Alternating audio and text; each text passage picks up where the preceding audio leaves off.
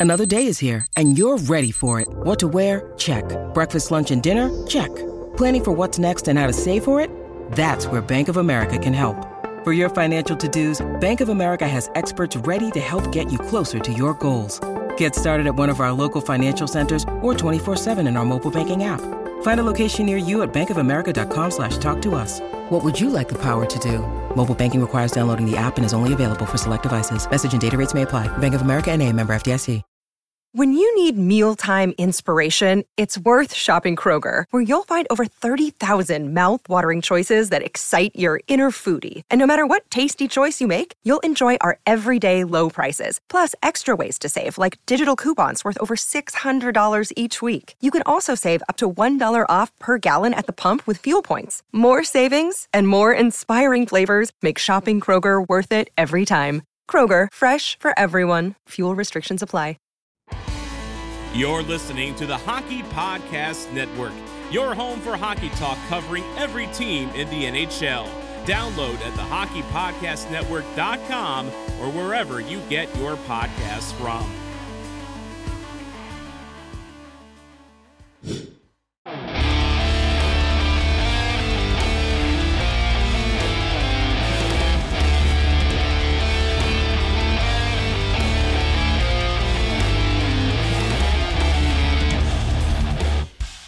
Hey, Stars fans, it's Jeff Kay, public address announcer for your Dallas Stars, and you're listening to Starcastic Remarks, part of the Hockey Podcast Network.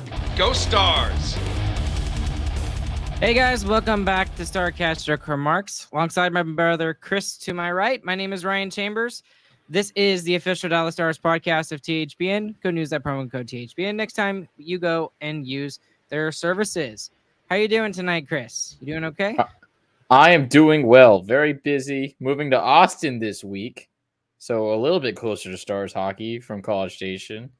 But yeah. Busy but Not good. really that much closer though, really? It's about 30 minutes closer. Not much closer though. Hey, I'll take anything. Yeah, it's true. Did you have fun at the fireworks last night? The fireworks were great. Uh stuff blew up.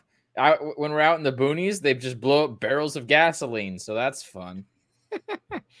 That's why I absolutely love just you know small town fireworks. You know the big fireworks they may get their big click booms and the thousand gram fireworks and stuff like that, but you don't see like mushroom clouds at big time big big town uh, fireworks displays. We actually we legit saw mushroom clouds. it was quite Little funny. yeah. Well, anyways, uh, you can see uh, Chris is actually hanging out in James's bedroom. He's hanging out in Farmersville for the week. I was literally just there this morning, drove six hours home, and I love y'all so much. I'm still doing this podcast, and I'm exhausted. Uh, I, I think I've probably driven 48 hours. I'm not joking. Probably about 48 hours uh, in this last week and a half. It has not been fun. Been a lot. So. I'm about to be doing that too. So I'm with you, brother. Yeah, because you're going from. Are you going to College Station? No, you're going to Austin, and then you're going No, back to College Station. I'm going to College Station, then to Austin, then to College Station, then back to here, then back to College Station, then back to Austin, and then back to College Yeah, Station. and you're going to be in property of two different uh, apartments for the next three weeks. So Yes. okay, fun. Well, let, us get into it because uh, I don't know how long I'm going to be able to last. I'm running off of like Monster Energy drinks. These things are terrible for you. But, anyways, uh, we've got a lot to talk about. Um, we uh, we did a special episode uh, with Josh and Sam from the Jay Oettinger Fan Club and Hockey Talk group. If you have not heard that episode, go and check that out first. Lots of good reaction on all of the signings we had. We've had a couple more signings since then, and uh, they also reacted to the picks that the Dallas Stars made as well, and uh, a couple of interesting names, including uh, Aram Minnetian, who is kind of the surprise pick uh, that they were both really excited about. Go and check their out their reaction as to why uh, they were really excited about that. So yep, A lot of details on the draft picks too. Those guys dig deep. They do a lot of hard work, and man, they know their stuff. Yep. So let's get into it. Uh, we've got all the free agent stuff that we're going to discuss here.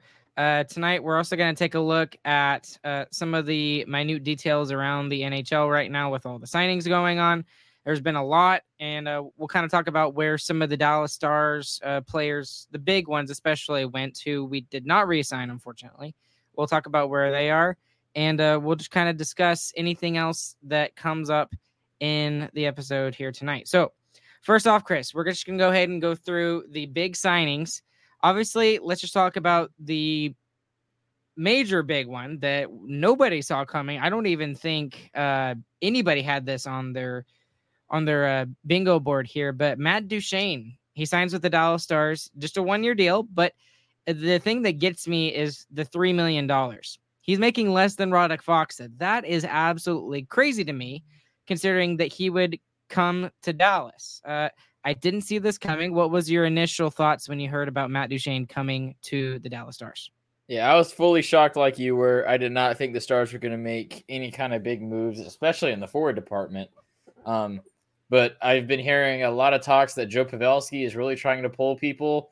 He, even uh, Erik Karlsson was in talks uh, with the Stars, saying that that was the only team they want to get traded to and find any way to make a deal work there. Obviously, with his contract, not very likely to make that happen. But Joe Pavelski is pulling some people to Dallas, trying to get himself a cup, and he's decided to do it here. So that's some very good news for Stars fans for sure. Are you do you think it's crazy that he just signed for the one year for three million? I know he just got bought out by Nashville, but Dallas has had kind of a habit of going after these guys that get bought out. You know, obviously Ryan Suter being uh, the most recent example of that. But do you think that Matt Duchene's kind of got anything to prove with this Dallas Stars team, or do you think this is just giving his best opportunity to win a cup? Yeah, it's the second one. He's just trying to win a Stanley Cup any way that he can. He thinks this is a very good opportunity for him. With Suter, I don't think it was necessarily that way. He's trying to find the last team that he was going to play for. That's why he the term mattered so much to him. The, him getting the four years he got to play, and it's going to be his last contract more than likely. Um, but Duchene, he's he, he, with the one year, three million. What that says to me is he's going to bounce around until he gets on a team that'll win him a cup. So hopefully we can prove it, and may, I mean, heck, maybe not even prove that we're the team that can do it, but just do it next year. That would be great. So, some of the other signings that are coming for the Dallas Stars as well was the signing of Craig Smith, which is a sneaky good uh, signing by Jim Nill. There, it's a million dollars for Craig Smith for one year. He was a and he'll be a UFA at that. Um, Sam Steel, uh, who I was actually very impressed with. He was on the Minnesota team when we played them in the playoffs in the first round this past year, and he signs for eight hundred and fifty thousand um, dollars. Those were kind of the I don't want to call them big names. They weren't really big names, but what did you think about either one of those signings for the Dallas Stars? I thought they were interesting, kind of classic Jim Nill, um, trying to sign some some solid NHL guys that we can maybe play, maybe not play them. Um, they have very good uh, advanced analytics on them, both offensively and defensively. They show to be better than the people that they play with and against on those fourth lines that they generally play on. Um, but I, I, I, don't know. I always am kind of, uh, kind of against the depth signings for older veteran players when we have the opportunity to have younger players play like a Stankoven or a Bourque. Um, but maybe they know more than we do and that they're really not ready just yet. But yeah, I, I, I don't know. It, it's a tough call, especially when you don't uh, know as much about Stankoven and Bourque as uh, the player development guys do. So let, us talk about that because that's something we actually discussed in our last episode with uh, Josh and with Sam. Is when we heard that Matt Duchene got signed, our, our initial reaction was, okay, he's replacing Max Domi. 100% he's the replacement for Max Domi. And I would even say he's an upgrade. What do you what do you think about uh, about that particular thought process? Um, he's definitely an upgrade as far as two ways goes. He, he's a better two way player than Max Domi is. Max Domi is definitely a defensive liability at times, um, and and we saw that his line with Seguin and uh, Marchment got scored on a pretty decent amount, but they also scored a good amount of goals themselves. Um, Duchene is going to be a much better two way guy. He's going to be much more solid in the defensive zone, and he still has the offensive ability to him. Maybe just doesn't have the nastiness that Domi brought to us in the playoffs um, quite as much. I'm really excited for for that whole aspect with uh, Duchene uh, coming to the Dallas Stars because yeah, he had just another offensive threat that they didn't have with Domi leaving, and now it looks even better and probably even cheaper. Although I, I think Domi signed for one year, three million in uh, in Toronto as well. But I, I think if he had played his cards right, he probably could have gotten more than what he got with Toronto. But that's that's for another discussion. But yeah. uh here was the thought process with the with the forwards, Chris. I want to get your mm. opinion on this. With all of these signings, we didn't really expect all the forward signings. We'll get to the defensive part for in a second. But what this does is that this creates competition for these roster spots, right? The, the natural inclination is to be like, oh, well, the veterans are going to get the roster spots, right? And that leaves absolutely zero room for uh, the the Mavrik Bourques, the Logan Stankoven uh, of the world. Is this a bad thing? Good thing? Thoughts? Yeah, that, that, that's kind of what I was getting at earlier when I was saying I don't know how I feel about signing of the older players. And yes, Ardell, I know he, I know Sam Steel isn't old, but he's older than when Stankoven and Bourque is what I was trying to get at. Um, he, he's he's he's an NHL guy, um, but It, it's good to have competition. Yes, um, I just think it's unfairly favors the guys who have already been there and, and I just worry about having another Jack Campbell situation. Um, I talk about this a lot, so I'm kind of over it, I guess. But to, to, those who don't know about it, Jack Campbell was the goalie that the Stars had for a long time. That was talked about being the next starter after Marty Turco, and he was kind of kept in the minors too long, and then kind of just flopped, and we got nothing for him after years and years of hype on him. So it, that's kind of the worst case scenario of what can happen to a good prospect if you leave him in the minors for too long, in my opinion. I just don't think it's necessarily a bad thing because here's here's the whole aspect with it. I think this team is probably ready to win now.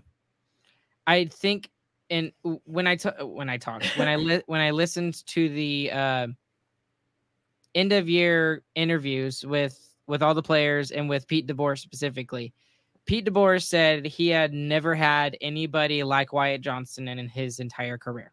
Never, ne- like never had anybody like him come in and not just play really well as a teenager, but get better as the season went along. And he didn't just get better like offensively, which he did. He was given way more responsibilities as the season went on. You saw at the end of the year, he was starting to get penalty kill time that is extremely rare for a player, especially a young player like that, and a, a, rookie in the NHL that scores 24 goals. So I don't necessarily think it's a bad thing that we're out there and we got these players to kind of create some competition within the Stars roster system. That being said, I still believe that one of uh, Logan or Mavrik is going to make the opening night roster. I believe that. I, I, think that will happen. Who that will be, that's really hard to say. But right now, I'm leaning more towards Logan, and maybe it's because uh, I'm a little bit biased right now, since he did come on about a week ago. But I, I mean, what what do you think, Chris? Do, do you think that with you know Duchene coming in and the vets like Smith, and then what some of the younger guys like Sam Steel coming in. Do you think that kind of kicks them kicks them to the curb and says, "Hey, play top six minutes in the AHL"? Yeah, it, it's hard. It's hard to say because I feel like Stankoven's play style doesn't really fit for a fourth line player, and that's what he'd be doing. It, it, would, it would be probably Faksa, either Smith or Steel, and then one of either Mavrik or Stankoven, and I don't know if that really fits either their play style, but eh, who knows? Maybe you play that way just to get on the roster. Um, so I'm not certain of it. I, I tend to agree with you because I don't think we're going to resign Dellandrea at this point. Um, even with he is RFA, correct? So even with that, yes. I don't know if there's the cap space there, and I don't think there's the willingness to trade anybody else on the roster really to to, to keep him on just as a fourth line guy. Um, no, I, I, I think you're underrating how much Dellandrea means to the team. I, I, I am like 99% positive that Dellandrea, unless we get some sort of really great defensive player, yeah, defensive player, a defenseman, then I, I think he's we're I think we're definitely keeping Dellandrea. I mean, I don't I don't think he's going anywhere. He was very important to the bottom six for the Stars this past season. So that's just me. He's not going well, anywhere. If you're gonna keep him, you gotta make a trade because we're already we already don't have a, a league minimum salary to give him. We're already at what five hundred thousand to the cap, right? Yeah, but you, you also have to consider who is on the cap right now. So that's include that's including Gavin Bayreuther, who they just signed. Gavin okay, Bayreuther, and- yes, has a has a one year one way deal, which will give him seven hundred and seventy five thousand dollars, regardless if he plays in the AHL or the NHL. But Gavin Bayreuther is just a security blanket. And here's what I mean by that. He is going to play in the AHL the entire year unless there's like significant injuries to the Dallas Stars decor this season. So that he will that will be buried in the minors. That will not count against the Stars cap hit. Oh, so gotcha. still with that, that only puts them at about 1.3 million. So I think you can get Dellandrea signed for 1.5 maybe even 2 million. And and in that case, I could see maybe the Stars having to make a trade in order to be able to get be cap compliant. Uh, but I, am sure that they always seem to find a way. They there there's ways I, to finagle around the cap. So I just don't know who you trade at, at that point. Then that's a that's a hard question. It's because I'm I mean, I'm pretty sure you're gonna have to make some kind of trade to get Dellandrea under the cap for what he's asking for. So I don't know. I, I don't know. That's a, that's a very good question. But uh, since since we got all of these players, let, us go. I'm I've got cap friendly up here actually. So let's go through. And these are not at all the the right thing, but let's let's kind of discuss who we would have where in the lineup and what you want to see. So obviously we're not going to touch the top line, right? The Avengers line is going to stick together, or Pavs and Sons, or whatever you're talking about. But here's the question: um, Do you keep Jamie Benn on the same line with Wyatt Johnston and have D- Daddy continue to be on that line, or do you put Matt Duchene on that line? What do you think? I think you keep the same line together. I thought that was kind of half the reason why we kept uh, Dadonov over Domi because of how well that line worked together. So at least to start the season, you do that, and then only change it whenever you feel like it has to. So with that, you mean that would mean that Matt Duchene would play with Tyler Seguin and Mason Marchment? Yes. Now the the interesting thing here is if you assume that one of these uh, one of these rookies gets in here with Mavrik Bourque or with uh, Logan Stankoven, who do you think would make the roster? I'm gonna I, say Stankoven because he's a friend of the show. I still think it's gonna be him. And yes, I'm a little bit biased, but I also I just think I have a feeling about it that he's gonna. He's also just better. The only other prospect who was as good as him this this offseason in juniors was uh Bedard. And he's one of the most highly spoken of prospects in a long time. Yeah, but again, that it, it is very hard to go from juniors to the NHL because you're going you're playing against, you know, you know, teenagers and 20 year olds compared to going into the NHL and you're playing against 20 and 30 year olds who are much stronger, much faster, and can beat you to a bloody pulp, which they don't do in the juniors as much. So th- that's just me. I-, I think Logan will be okay. Th- that's one of the things that he has. Did I go out for a second? Nope. No, I didn't. Okay, I thought I went out for a second. But, anyways, um, one of the things that he prided himself on was his energy and his motor is what he used uh, when we talked to him. So I, I think that's going to be the reason why he gets into the lineup. And I think we see kind of, I think this is what we see right here. I think we see Matt Duchene, Seguin, and uh, Stankoven. And I don't think he's going to play center. at the NHL. I don't think he's ready for that. What's ni- nice for Wyatt is he's got Jamie Benn who can still make all of those, uh, win all of those faceoffs for him. I just don't think Stan- uh, Stankoven will be ready f- for that when he- we get to that point. But uh, what do you what do you think about this? What do you think about this? So Seguin, Stankoven, Duchene, uh, and Marchment, and Smith on the fourth line. I think Marchment is still probably playing with Seguin.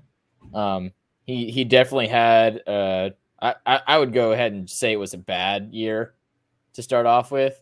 There are lots of personal reasons for that, and just the fact that he's on a new team for the first time. Uh, the same thing happened with Joe Pavelski. If you remember the first year that Joe Pavelski was here, it was kind of like, okay, that signing was kind of a bust. Pavelski didn't really do anything until the playoffs hit. And then the next season after that, those playoffs he did well in, he was fantastic again. So Marchment really, I, I think, is still a good signing. No one's giving up on him. The talks of buying him out were very preemptive, in my opinion. I, I think there is still lots of value in Marchment, and I think he still deserves to start on a good scoring line with Seguin and Duchene, even over Stankoven, even with Stankoven being a better fit for the third line and Marchment being able to fit better on a fourth line. I think Marchment still deserves to play with those better players. A lot of good points. A lot of good points. Um, I don't want to give up on Mason Marchment yet, but a lot of people seem to have done so. And we argued, you know, Joe Pavelski was, was Sucky his first year, just like you just said. So I, I think there's more to Mason Marchment. He did have flashes of a good season. There were good points that he was doing really well. The beginning When, uh, was great. Yeah, the beginning was great, and then when Domi came over and he and Domi, Seguin, and Marchment were all playing together for those two games, it was. I mean, it was like go go go go go. It was all lines ready to ready to move, and then he just got hurt, and that kind of derailed his his uh, season. But let's just assume this. Let, let's assume that Leg- Logan kind of wins a roster spot on that third line, the second line, whatever, somewhere in the middle six. Does that make Mason Marchment expendable and the Stars look to trade him? Because you don't want a guy who's making $4.5 million on your fourth line. I, I know that Fox then makes 3.25, but he does so much more than people give him credit for. Well, he does Do- have do a you- modified no trade clause. He does. He has a 10 team list. Maybe it, maybe it can tell us on that. Nah, it's not going to tell me. Okay, but uh, what do you think? I- Is, that an opportunity for you know Jim Nill to go out and say dangle Mason Marchment out there and say, hey, we've got this guy, and uh, maybe we'll look for some help on defense. I don't know. What do you think? Well, his trade value right now is awful, so you're not going to get anything in return for it just because of the bad season that he did have. Um, and also, I don't. I, I think he's he's still worth it to the Stars, and he's a kind of player that we need on the team, having the size and the speed that he has. So I, I don't think trading him would be good at all. But you know, like Jim Nill says, nothing is ever off the table. So I think he's also a guy that shows the the depth of the Stars team right now because he could. Let's just say that Dadonov gets hurt. You could easily plug Mason Marchment up there on the second line. Like, like Yeah. that's not undoable. But that's kind of what I was getting at earlier. Is Marchment is a better fit on the fourth line than I think Stankoven is, um, but but he also I think deserves to be on a scoring line instead of just that bottom checking line that Faksa turns it into. Mhm. So yeah, it, it- it's a weird spot for Marchment because he had such a bad year. I, I fully expect him to bounce back, and if he doesn't, then we have lots of good players who can make up for it, and we have young guys that we can slot in to see if they can take his spot over. So Marchment still gets the spot, and until he loses it later on this year, I think. All right, so let's move on to the defense. So there was a couple of defensive signings by Jim Nill over the past couple of days, um, but nothing of an upgrade. So Joel Hanley comes back. He, he spent the first day, I guess, looking at his options, and he just decided, "eh, screw it, I'm coming back to Dallas." Signed a two-year deal, and uh, I mean, I wanted him back. I really, he is at, he's the perfect seventh defenseman, absolutely the perfect seventh defenseman. So that's going to continue to be his role, in my opinion. But the Stars go out and they sign Gavin Bayreuther, who, if that name sounds familiar, it should be. Former Dallas Stars draft pick several years ago. He spent the last three years in the Columbus Blue Jackets organization. He spent some time in the AHL, but he also spent some time in the NHL as well. So that's why uh, he's showing up at, up here under the actual cap for the Dallas Stars, is because he's got that one way deal. So Cap Friendly is just assuming he's going to be on the roster, but he won't be, in my opinion. And then uh, they also re signed uh, Jerad Rosburg down here, Alex Petrovic. And then they also went out and got Derek Pouliot uh, just for some veteran veteran backup stuff and just to have some depth yeah. for well, their for defensive for defensive depth. Because if you looked at our roster, even just the entirety of last season, we are so fortunate none of our defensemen were hurt for an extended period of time because we only had seven. After Hanley, there was nobody. So now we at least have a couple of guys behind that if we lose a couple defensemen, we won't be in real trouble. So it's interesting that uh, you said that because I, I, think we still had some decent defensemen who could have come up and filled in. We had Petrovic, who's been an NHL defenseman before. Mm. Uh, who else? There was a I mean, I mean, Rosburg could come up and play as well, but uh, there was a couple of others, but they've signed elsewhere. But uh, that's not the point of, of all this. But either way, were were you surprised at the fact that Jim Nill did not go out and upgrade the defense and he just focused on the forwards? Um, not really. Uh, Jim Nill always talks about how he makes the best deal that's available so that's true in trades. That's true in drafting. He's going to get the best player that he can with the resources that he has. Um, and this free agent deadline or start, it was Matt Duchene. It wasn't a defenseman. So he got Matt Duchene, and it it makes sense to me, especially when you look at how our defense did last year. Uh, we talk about how that's probably our biggest weakness on paper is our defensemen, but if you look at what they did, our defense was fantastic. We were top 10 defense in the league. Um, we were a very good defense in uh, in the playoffs, and really the only reason that we didn't win and why it ultimately cost us in the last series was because Otter ran out of gas. So if Otter had more gas in the tank, maybe he would play too many games. We that, that's kind of besides the point. He ran out of gas and he stopped playing good. So it, it wasn't the defense that really lost it in the end. It was more Oettinger's play, which he, I'm not blaming Oettinger. He had good excuses for, of course. He was hurt. That's what cost it. He was hurt. He was exhausted. Yeah. Overplayed. So, yeah. Our defense played well, and it's going to get better. You look at Harley is going to be here the entire season. Lundkvist is going to be better. I mean, he's a young player. Like Jim Nill said, we traded a first round draft pick for a player who's essentially a first round draft pick last year and he's still young and he was getting better. He couldn't get trusted at the end of the season. I'm sure his conditioning is going to be better now, and he's going to get trusted a lot more, and I'm sure he's going to get better. So our defense is improving just because of who we already have. And if you look at it now, it, it's not terrible. I don't hate it.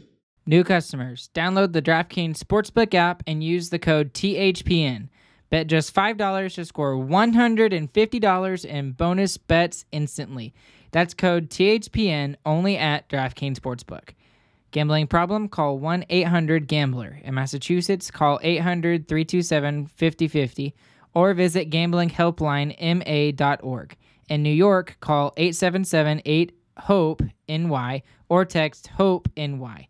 In Kansas, call 1 800 522 4700 on behalf of Boot Hill Casino and Resort. In West Virginia, gambling problem? Call 1 800 Gambler or visit www.1800Gambler.net. All games regulated by the West Virginia Lottery. Please play responsibly in partnership with Hollywood Casino at Charlestown Races in Connecticut. Help is available for problem gambling. Call 888 789 7777 or visit ccpg.org. 21 plus in most eligible states, but age varies by jurisdiction. See DraftKings.com slash sportsbook for details and state-specific responsible gambling resources. Bonus bets expire seven days after issuance. One boost per eligible game. Opt-in required.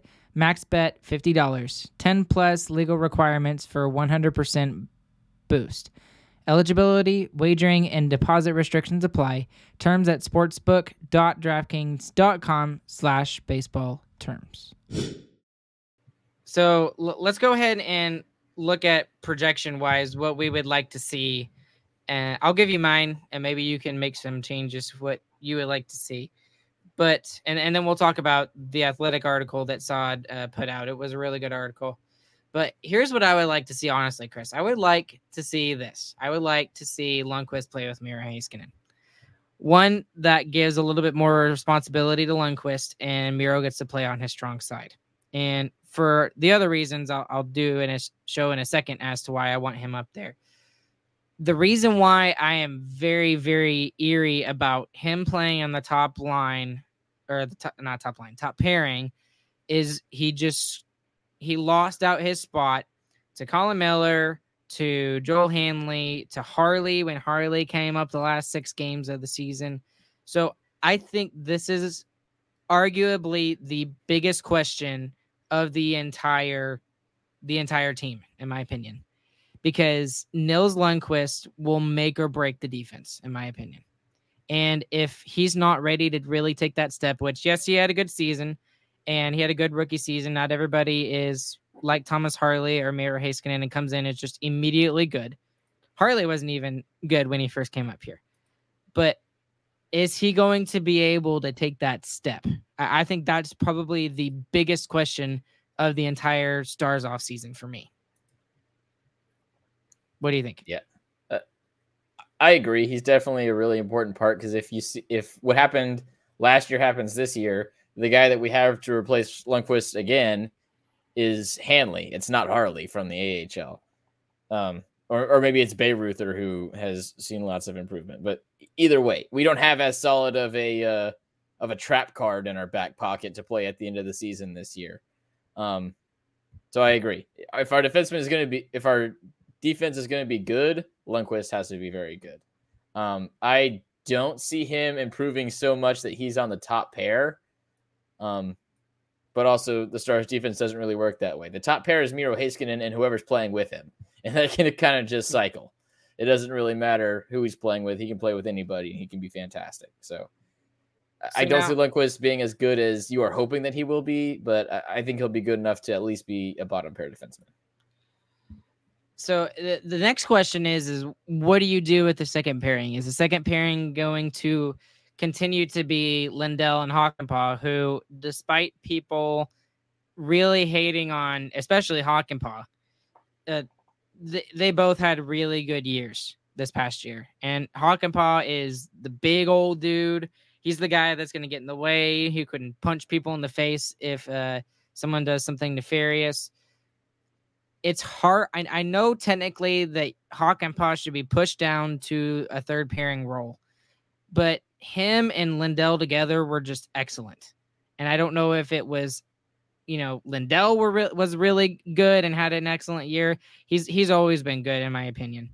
But do you break up that pairing just so Thomas Harley can get put up in the top 4 or do you keep those two guys together or what what do you think? Cuz well, for me it's really hard for me to break up that second pairing. Well, first of all, I, I don't think five on five that they had a great year together. I think Lindell had a good year, and I think Hakanpää had a great year on the penalty kill. Um, there was many times where Hakanpää was not playing great and is especially exposed in those series when we're playing fast teams like Seattle. He cannot keep up with the speed that those kinds of teams have. Um, so I think Hakanpää is definitely a weak spot, especially on on those quicker teams. Um, I would like to see them broken up just so that we can have a puck mover on each on each uh, line. What I'm thinking is Lundkvist being in the bottom pair, so you have Miro Heiskanen as the top puck mover, Harley as the second puck mover, Lundkvist as the third puck mover, and those are all three on separate pairings. Um, and that would be my ideal. I I don't think that'll happen. I think Lindell and Hakanpää will stay together just because that's what they like and that's what they're comfortable with, and that's like what they like doing on the penalty kill. Um, but I hope they do get broken up.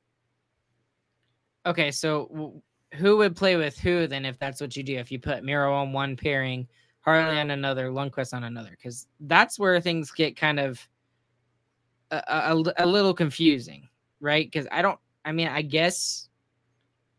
Yeah, I mean, you can't have Miro play on his strong side if you do that. Yeah, I don't think Miro is going to play on his strong side. I, I think the coaches have made it clear that they don't really think that's an issue.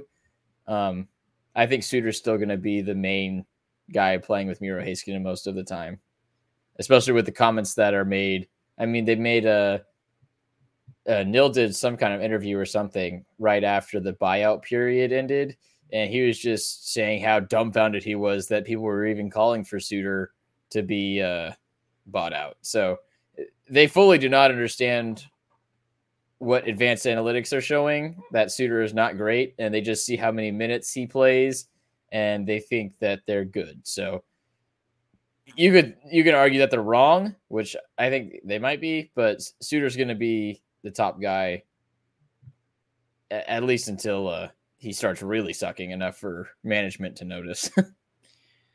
well, and I don't know if you saw me moving people around and stuff like that, but I just don't see if you if you do it like that and you put a puck moving defenseman on each pairing, that kind of pushes S. Lindell down to the third pairing. Does that right? Or or because I don't think I've ever seen him play off of his side before on the right side. So I guess yeah. you could do this and put him on his offside, but I don't think that makes a whole lot of sense. Yeah, I mean, I, I, think you could do it either way. I think Lindell being on the third pairing would be fine. Um, but again, they all mix up anyway eventually with how we play Miro Heiskanen. So I don't know that the pairings make a whole lot of difference either way. Well, we saw from this past year that Pete DeBoer likes to be very consistent with his pairings. He doesn't like, even when we're doing really bad or we're going through a, a rough part, he doesn't like to to pull people apart as much. And in the lineups, very... that's true, but in the games, that's definitely not true. Miro Heiskanen plays with every single defenseman every single game. I don't think that's true. That is true. Did, did okay. we see? We'll have to we, move on from that. did we see that he played with different people? Yes, we definitely like. There were times that Harley was out there when they had an offensive draw. Uh, there were times that uh, even Lundkvist, when he wasn't playing with Miro according to the uh, the projected lineup. Well, th- that's the but, only way that Miro Heiskanen can get eight more minutes than any other player on the team is because he's playing with everybody with a bunch of different people. Well, I think really what it is is because he plays just on both sides of the puck. I think he plays both power play. When when I say both sides of the puck, he plays both special teams. He plays on the penalty kill and he plays on the uh, power play but, as well. But even when we only had would have one power player and only one penalty kill, he would still get eight more minutes than everybody else. Eh, now that's that's another question that I guess we need to talk about as well is can he still can this team still be successful with him playing that many minutes? Not not that he it, there's no question that he absolutely can do that. But can he be more effective if you lessen his minutes just like we saw with Jamie Benn this past season. They lessened his minutes. He played with Wyatt Johnston. He's a 30 goal scorer again. The the reason why I'm asking this is because when we look at the Vegas Golden Knights, and I know no one wants to do it, and, and but you have to acknowledge they're the Stanley Cup champions. So you have to look at them and they're like the model for success right now. All six of their defensemen never played above 25 minutes in the playoffs. I, I don't even think they played above 24 minutes in the playoffs. And it was such an area of weakness for the Dallas Stars that Miro Heiskanen was on a regular basis playing 28 plus minutes a night. And again, I'm not saying that he can't. He absolutely can, and he's just as effective doing that. But don't you think if you lessen his minutes over the course of a season and he goes into the playoffs a little bit more fresher, he can be more of an impact player in the playoffs and maybe that little bit of extra energy that he has in the third round for game 7 pushes us over the the hump to get us back to the Stanley Cup final or maybe even win the Stanley Cup. I know that's that's a lot of what ifs and stuff like that, but the, does some of that make any sense to you, Chris, or am I just grasping at straws here? I mean, yeah, it kind of makes sense what you're saying. But uh, I, I think there's a big difference between a defenseman doing that um, and like a forward doing that, like Connor McDavid does. Um, yeah, I, I just think it's different. Do you think the Stars are going to make an upgrade on on defense this year No, before the season starts? no, they're out of space. They might not even get Dellandrea. I I think there's I don't think there's any doubt that Dellandrea gets signed. He'll he'll get signed. Well, how how much are we wagering on that? I I would I'd bet 50 bucks on it. Well, I'm gonna need some odds on that. I can't just go 50-50. I don't know. I'm like I'll give you a 80-20. 80 20. 80-20. I'm like 95 5. That's Okay. how that's how sure I am. I'm done with that deal. I'm down. I, I put five bucks on those odds. Um, so here's a quote from Jim Nill, and this is from from the Athletic article. Uh, when Stars general manager Jim Nill was asked about his outlook on the defenseman group in the, his season-ending press conference weeks before free agency, he read off the Stars' statistical finishes in areas, including third in NHL in goals against per game and third on the penalty kill. And that was what I was referencing earlier in the pod. Here's straight from Jim Nill. Something went right. Something was good. Now, I think we're going to be even better. I think Thomas Harley wasn't here to start the year. He's now joined the group. Nils Lundkvist, I think, is going to be a better player. Let's go from there. Now, does this mean I'm just going to sit back and not do anything? We're looking to get better all the time. If there's something out there that makes sense for us, is it a signing? Is it a trade? We've got to figure that out.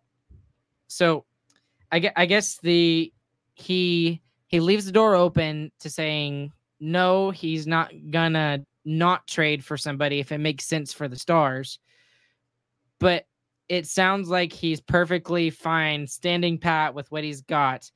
And he's just relying on two young guys to especially Nils Lundkvist, in my opinion, because I think I think we can rely on Harley at this point. Harley is a top four defenseman. I think he's proven it in the playoffs. He only got better as the playoffs went on. Lundkvist is the key for me. So I think he's banking on both of those guys getting better. So I don't think we see a move, uh, even though some still seem to believe that an Erik Karlsson's trade might be on the horizon for the Stars. Yeah, I just don't see any way of that working without some crazy overhauls and some crazy trades. I mean, I didn't see Matt Duchene signing happening, so maybe, but uh, I, th- I think we're happy where our defense is at. Like I said, I'm going to wrap this up with what I said to start it. Our defense was top 10 last year. We had a great defensive year as a team. So eh, that doesn't happen if your blue line is awful. I wouldn't say that we have one of the best blue lines, but our blue line is good. We have a good enough blue line to have a top 10 defense. I, I don't think you can look at that and say that's going to keep us from winning a cup 100%. Because if our goalie was playing to his capabilities in those playoffs, we, we, were- we, would have been the best team there. But how often did we complain, especially about Suter and Hakanpää? How often did we complain about one of those guys really having a really bad play? They're either out of position or had a really bad turnover. I- imagine if if that's literally what's keeping us back right now. It's not. I don't think it's the forward group, and I don't think it's the goaltending. I think Oettinger will be better, and I think he will be more conditioned, and he understands now how to get through an entire you know 82 game season where he's playing 60 plus games. But i, re that's why i go back to this. I think nils Lundkvist is really the key.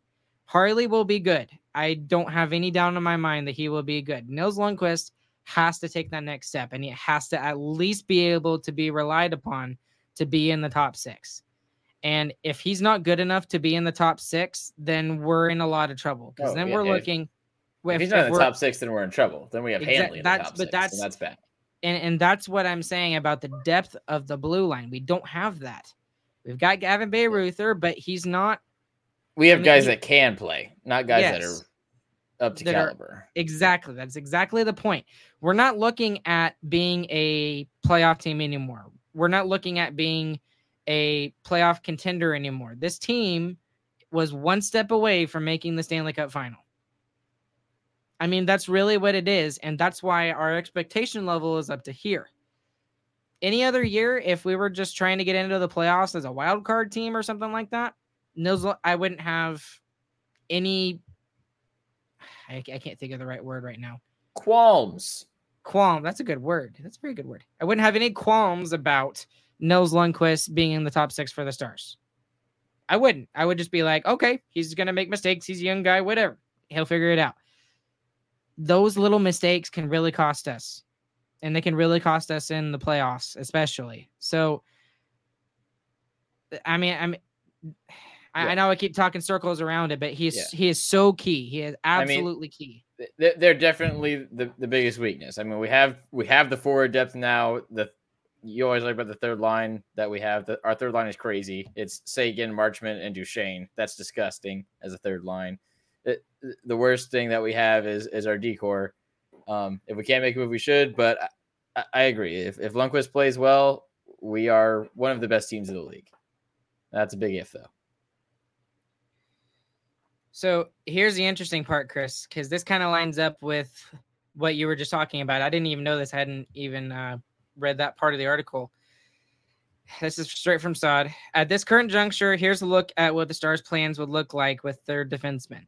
Suter on the left side, Heiskanen on the right side, pairing one. Harley on the left, Hakanpää on the right, pairing two. Lindell on the third pairing on the left, Lundkvist on the right. So I think that's really interesting. So that's a, kind of exactly what you said. And then Hanley, obviously, as the seventh defenseman. But I am so smart. You are so smart, Chris. You are so smart. I just think it's crazy that Lindell would be a third pairing defenseman. Well- and I, I guess they, I guess the better way to look at it would be kind of like how we look at the second and third line. There's not really a third line. There's a two A and Yeah. a two B. It's, Maybe it's just we it- start it- looking at that with our defense, our defensive pairings. We have a two A and a two B. it's Miro and everybody else is what it is.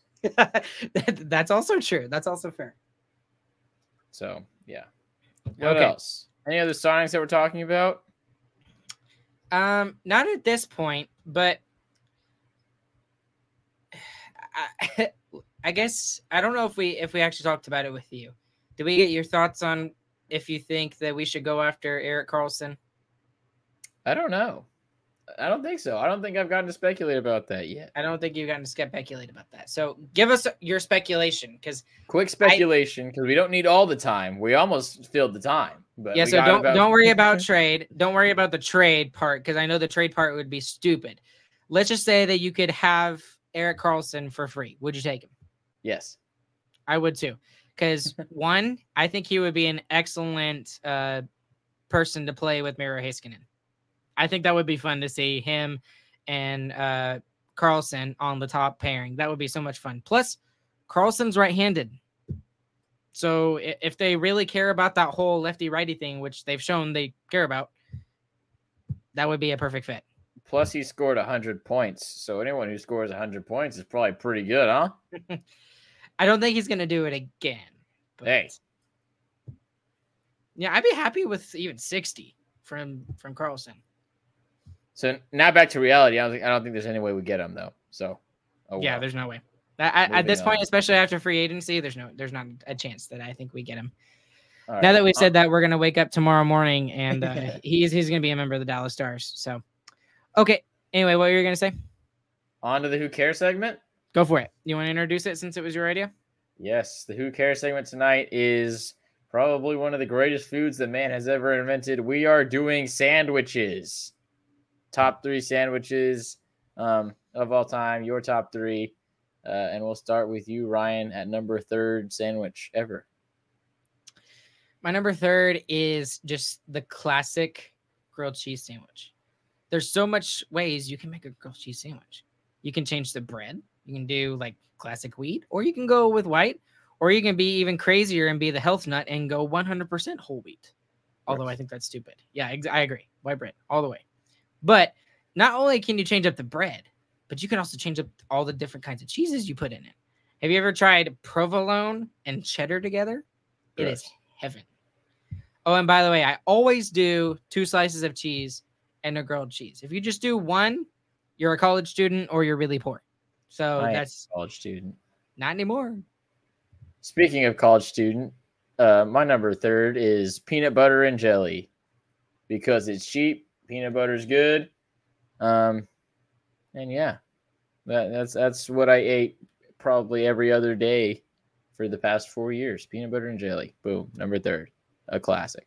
And, and weirdly, only American food. Quick, quick sidebar here. In Germany, the only peanut butter I could find was uh, in the American food section, and it had an American flag on it, and it was like Peter's American peanut butter. Very strange. Didn't know that was a very that was that American, but it is. Right, number second. I actually didn't know that. Is je- is jelly a thing over there?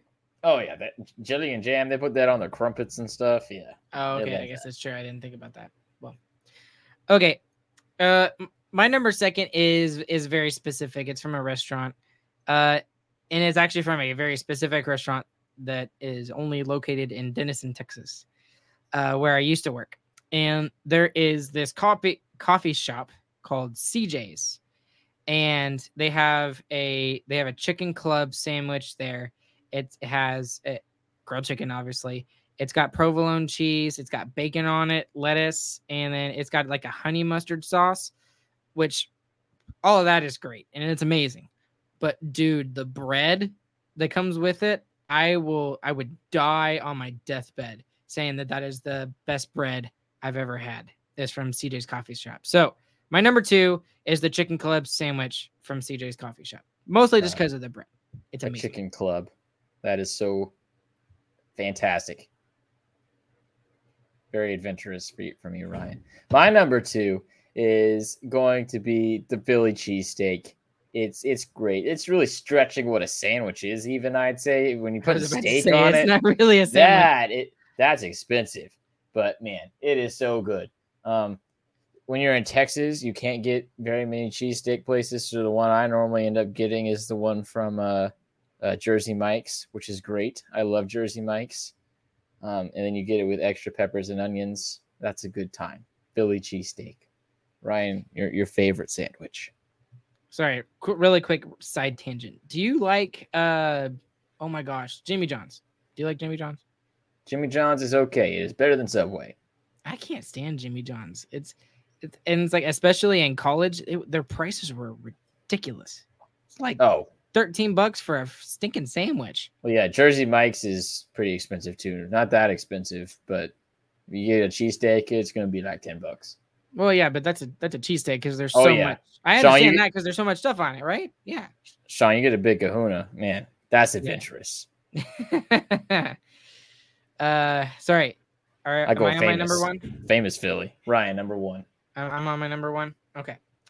All right. I know I'm gonna be lame here too, Chris. Sorry, but I I love this. I love the sandwich more than anything.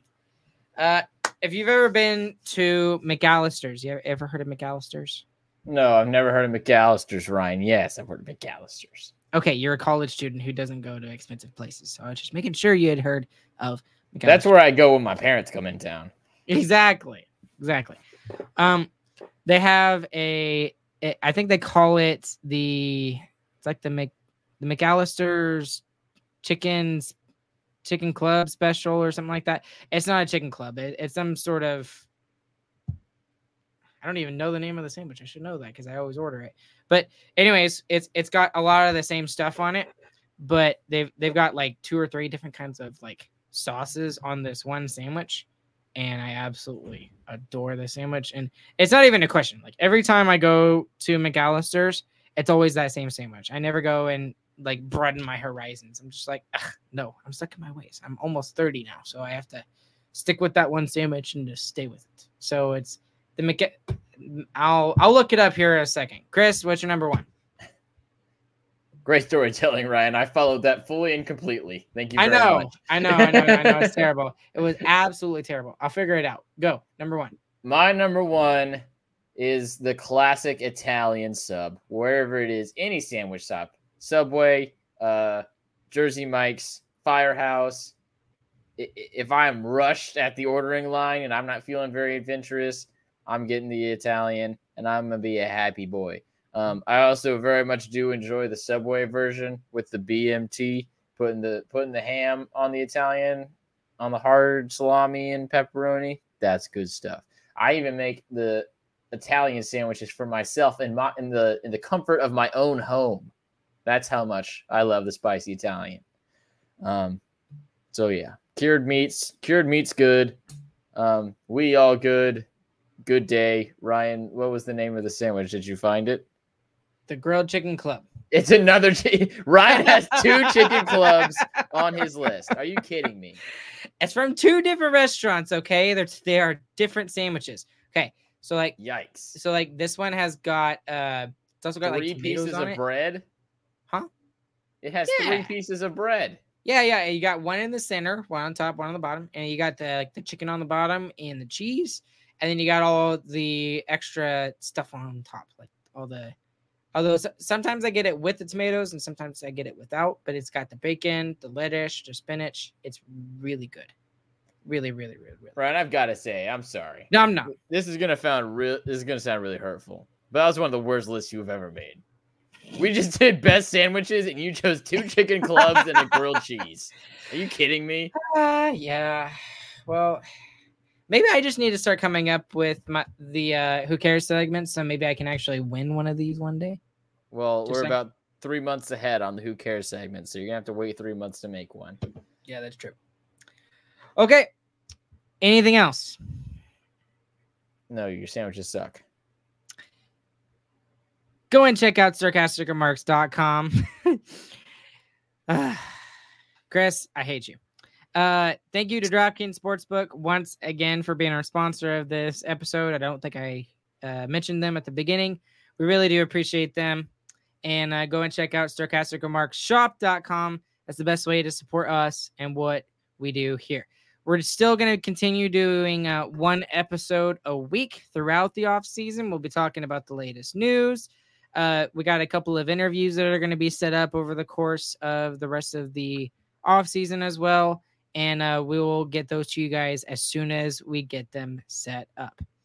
Uh, I miss hockey greatly. It's it. I mean, at least the Rangers are doing okay, although they've kind of faltered a little bit lately.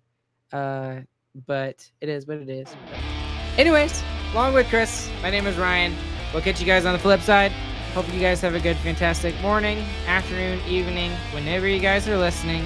And we'll see you guys again next week. Goodbye.